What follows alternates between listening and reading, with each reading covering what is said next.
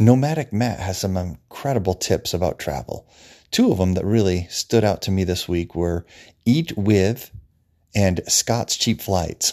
Scott's Cheap Flights uh, is basically a service that you can sign up for for free where you get alerts about really, really discounted airfare from your favorite destination to your favorite place or origin to destination. So if you want to go from LAX to Europe, it would only send you alerts that are really inexpensive as well as high quality airlines. So it's not going to be just cheap, high quality airlines, low price.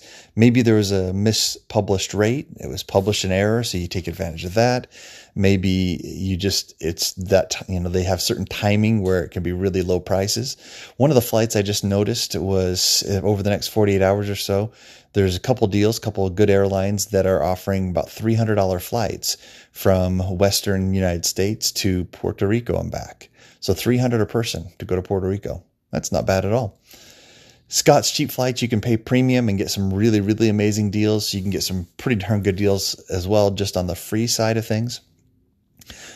So, definitely something to look at. Also, the Eat With app is an opportunity when you're traveling to be able to have gourmet experiences with people in the cities that you're traveling. Instead of just eating at a, a restaurant, you could actually go with someone else and learn how to make some great recipes or some great food based on the recipes they give you and such which is also, I think, complements, if you want, with what you can do when you go traveling.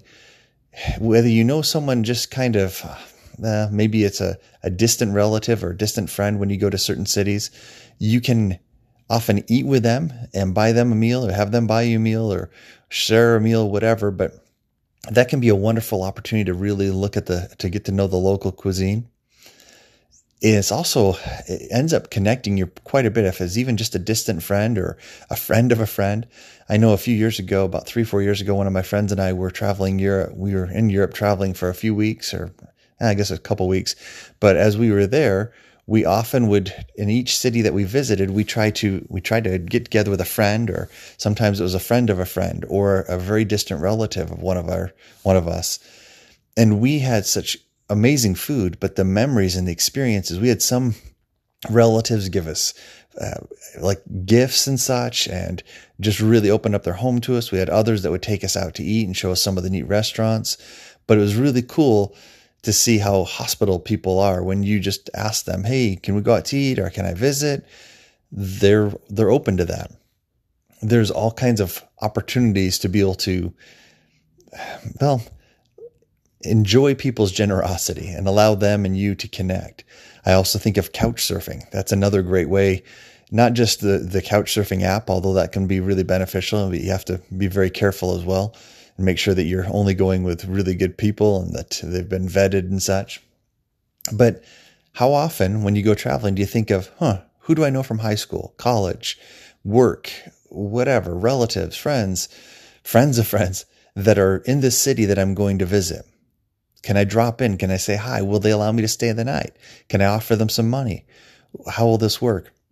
I remember again uh, on one of my trips uh, to Europe, my friend and I were staying in a hotel that was inexpensive, but more cheap than inexpensive. And it was kind of a, a shoddy rundown place. And as we were telling some friends of ours that we were staying there, they said, Oh, no, no, come stay with us.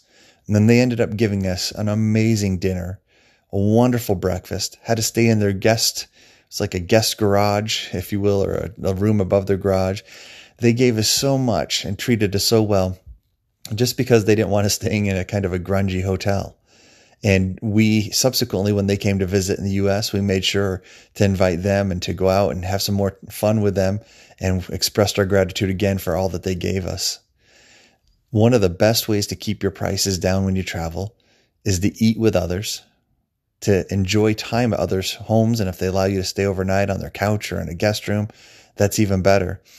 That's one of the ways instead of only flying with points or only going traveling every few years, you can travel more often if you know where you're going to stay when you get there and how you're going to keep your, it can be expensive eating, but if you can keep those meals instead of being 15, 20, 30 bucks a person, two, three meals a day, what if you can go down to where most of your meals are free? And then also consider what value you can give these guests or these, I guess, hostess. what what can you do to bless their lives? Is there something that they need or want? Maybe a gift, just a, a gift to them for being so hospitable to you. That can go a long ways. Good luck with couch surfing and finding deals at Scott's cheap flights or uh, using apps to be able to eat with other people. I hope you enjoy your next trip. Bon voyage.